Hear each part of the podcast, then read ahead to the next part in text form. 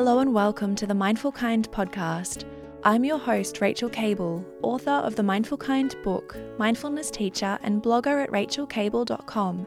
Each week, this podcast will bring meaningful tips, tools, and strategies so you can manage stress and live more mindfully in the modern world. Hello and welcome to episode 310 of the Mindful Kind podcast. I have some super exciting news to share with you, and I've honestly been looking forward to recording this episode all week. On the last two episodes of The Mindful Kind, I shared some really important things to know about imposter syndrome, including how imposter syndrome can hold you back from success, how it interfered in my own life and in my clients' lives too, and why it's really important to learn how to quickly identify imposter syndrome and have a solid strategy for managing it. I also shared the exciting news that I've been working on a brand new online course called Derail Imposter Syndrome, where I've packaged up all of my best strategies and skills that empowered myself and my clients to achieve multiple successes so that you can start working towards your goals with more confidence, authenticity, and motivation, and without imposter syndrome overwhelming you or holding you back. Enrollment for Derail Imposter Syndrome just opened, and I've been very warmly welcoming my wonderful new students into this powerful online course. However, I will be closing enrollment next Wednesday, the 15th of December at 8 pm Australian Eastern Standard Daylight Savings Time. So, if you've noticed imposter syndrome causing stress, lack of confidence, or burnout, or if it's been holding you back from success, then head over to rachaelkable.com forward slash podcast forward slash 310 and you'll see the link to find out more and secure your spot inside my Derail Imposter Syndrome online course.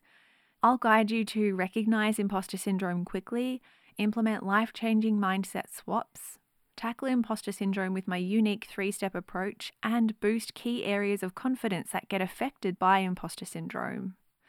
Now, in this episode, I wanted to share some of the key signs of imposter syndrome with you that I've included in Derail Imposter Syndrome because it's really important to be able to quickly identify imposter syndrome when it arises in your life. Let's dive in. First, let's take a look at a previous client of mine who gave me permission to share this story. We'll call her Jenny. Jenny was a very smart woman who had a number of degrees under her belt, and she was working on some important research in the field of psychology. When we started working together, she was on the verge of quitting the research project that she was working on because she was worried that her colleagues were all much smarter and more successful than she was, and she felt like she needed to go back to university and get another degree before she felt like she'd be good enough. Now, when we started talking about imposter syndrome, she agreed that she was experiencing many of the common symptoms, but she also said, But Rach, I think I actually am a fraud. I'm not as smart and capable as everyone seems to think I am, and I'm really worried that they're going to catch me out. Now, me from the outside and looking in could see that she had many of the same qualifications as her colleagues. She'd even mentioned that some of them asked her for guidance and she'd been able to give it. She was passionate about her work, she had incredible knowledge, and she had this awesome work ethic. The main challenge for Jenny was that she'd been working so hard, she'd become exhausted and made a few mistakes with her work. Even though the mistakes were small and didn't really matter that much, she took them as a sign that she wasn't good enough to keep doing her research.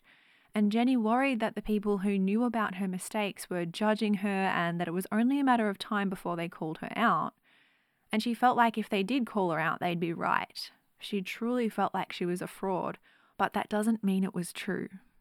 So let's take a step back and have a look at what happened. Jenny was doing work she was qualified to do and that she enjoyed. She'd been putting in so much extra effort to help herself feel good enough to continue that work that she'd made some small mistakes. She interpreted those mistakes as proof that she was a fraud and that it was only a matter of time before she'd be exposed. And so Jenny was considering quitting her research, even though she had the knowledge she needed to do her work even though she was qualified, even though her colleagues turned to her for help, all because imposter syndrome had snuck its way into her thoughts and feelings. Now, it might be easy for us to say, well, Jenny was experiencing imposter syndrome, but she wasn't really able to see that or accept it for quite a while. She simply believed she was an imposter, and this is a common experience. It can be so much harder to see imposter syndrome in yourself. That's why we're going to take a look at some of the signs of imposter syndrome so you can start to identify it more quickly and easily. So, sign one of imposter syndrome is feeling like an imposter, a fraud, a fake, even when there's evidence that indicates you're relatively skilled or successful. You might worry that other people will find out you're a fraud and expose you as being not good enough and that everyone will judge you. For example, in her Harvard commencement speech in 2015, actress Natalie Portman said, Today I feel much like I did when I came to Harvard Yard as a freshman in 1999. I feel like there had been some mistake, that I wasn't smart enough to be in this company, and that every time I opened my mouth, I would have to prove that I wasn't just a dumb actress.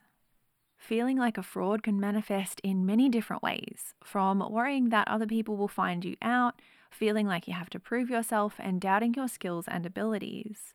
We'll dive into more of these signs of imposter syndrome in a moment, but for now, it's important to understand that feeling like a fraud or an imposter, despite evidence that you're not, is a key sign of imposter syndrome. Someone experiencing imposter syndrome might also experience all or some of the following signs. That's important to remember. You don't need to experience every single one of the following signs to be experiencing imposter syndrome. So, another sign of imposter syndrome is feeling exhausted or burnt out. Because you feel like you have to work harder just to measure up to your own or other people's high expectations, you might start feeling exhausted or burnt out. Here are some quick questions to identify this a little bit easier. Do you often prioritize work over your personal needs? Do you work longer hours than other people in the same role as you? Are you normally the first person to volunteer to work late or on weekends?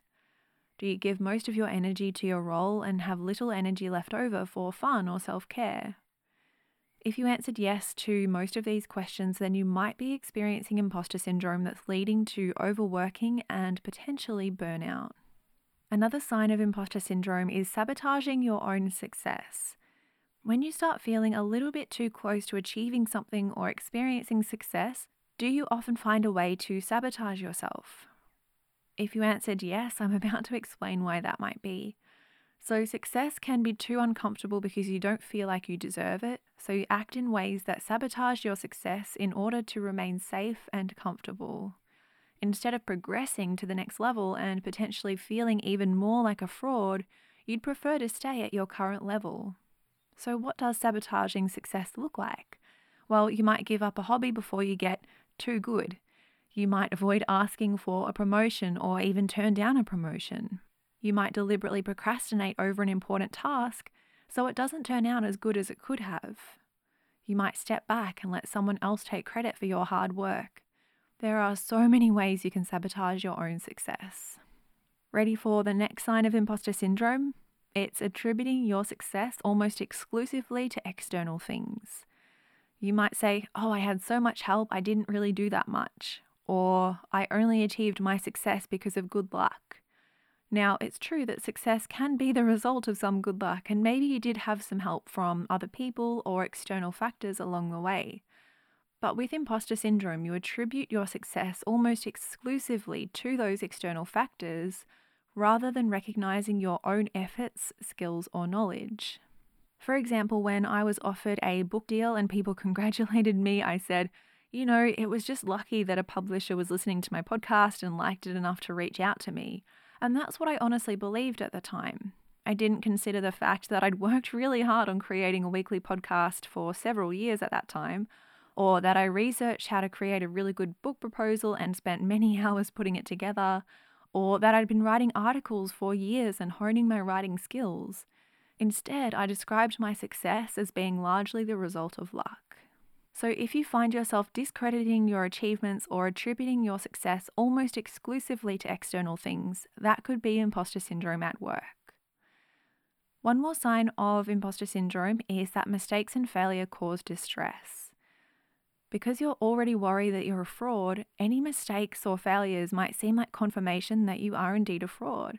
So rather than making mistakes and learning from them and moving forward, you're overly critical with yourself, you try to keep your mistakes secret, you feel stressed or frustrated or ashamed, and you spend a whole lot of energy trying to make up for your mistakes unnecessarily. Now, this isn't an exhaustive list of signs of imposter syndrome. There are many more signs and ways that imposter syndrome can interfere with your life, and you won't necessarily experience all of the signs I've mentioned either. The main key sign of imposter syndrome is that you feel like an imposter or a fraud or a fake, even when there's evidence that suggests otherwise. Okay, so there you have a sneak peek inside the Derail Imposter Syndrome online course. I'm really proud of this course and I loved creating something that could help my wonderful community navigate this complex and challenging experience. So, if this episode resonated with you and you're ready to understand imposter syndrome better and learn how to manage it using my unique approach, including powerful mindset swaps and confidence boosting strategies, then make sure you grab your spot inside Derail Imposter Syndrome by going over to rachaelkable.com forward slash podcast forward slash 310 by the 15th of December 2021 at 8 pm Australian Eastern Daylight Savings Time. Enrollment will close at that time, so make sure you jump in before then. Again, that link is rachaelkable.com forward slash podcast forward slash 310 R A C H A E L K-A-B-L-E dot com forward slash podcast forward slash 310 and click the link to find out more about derail imposter syndrome and grab your spot before enrollment closes in less than a week from when this episode goes live. Thank you so much for listening, and I hope you have a wonderful week, Mindful Kind.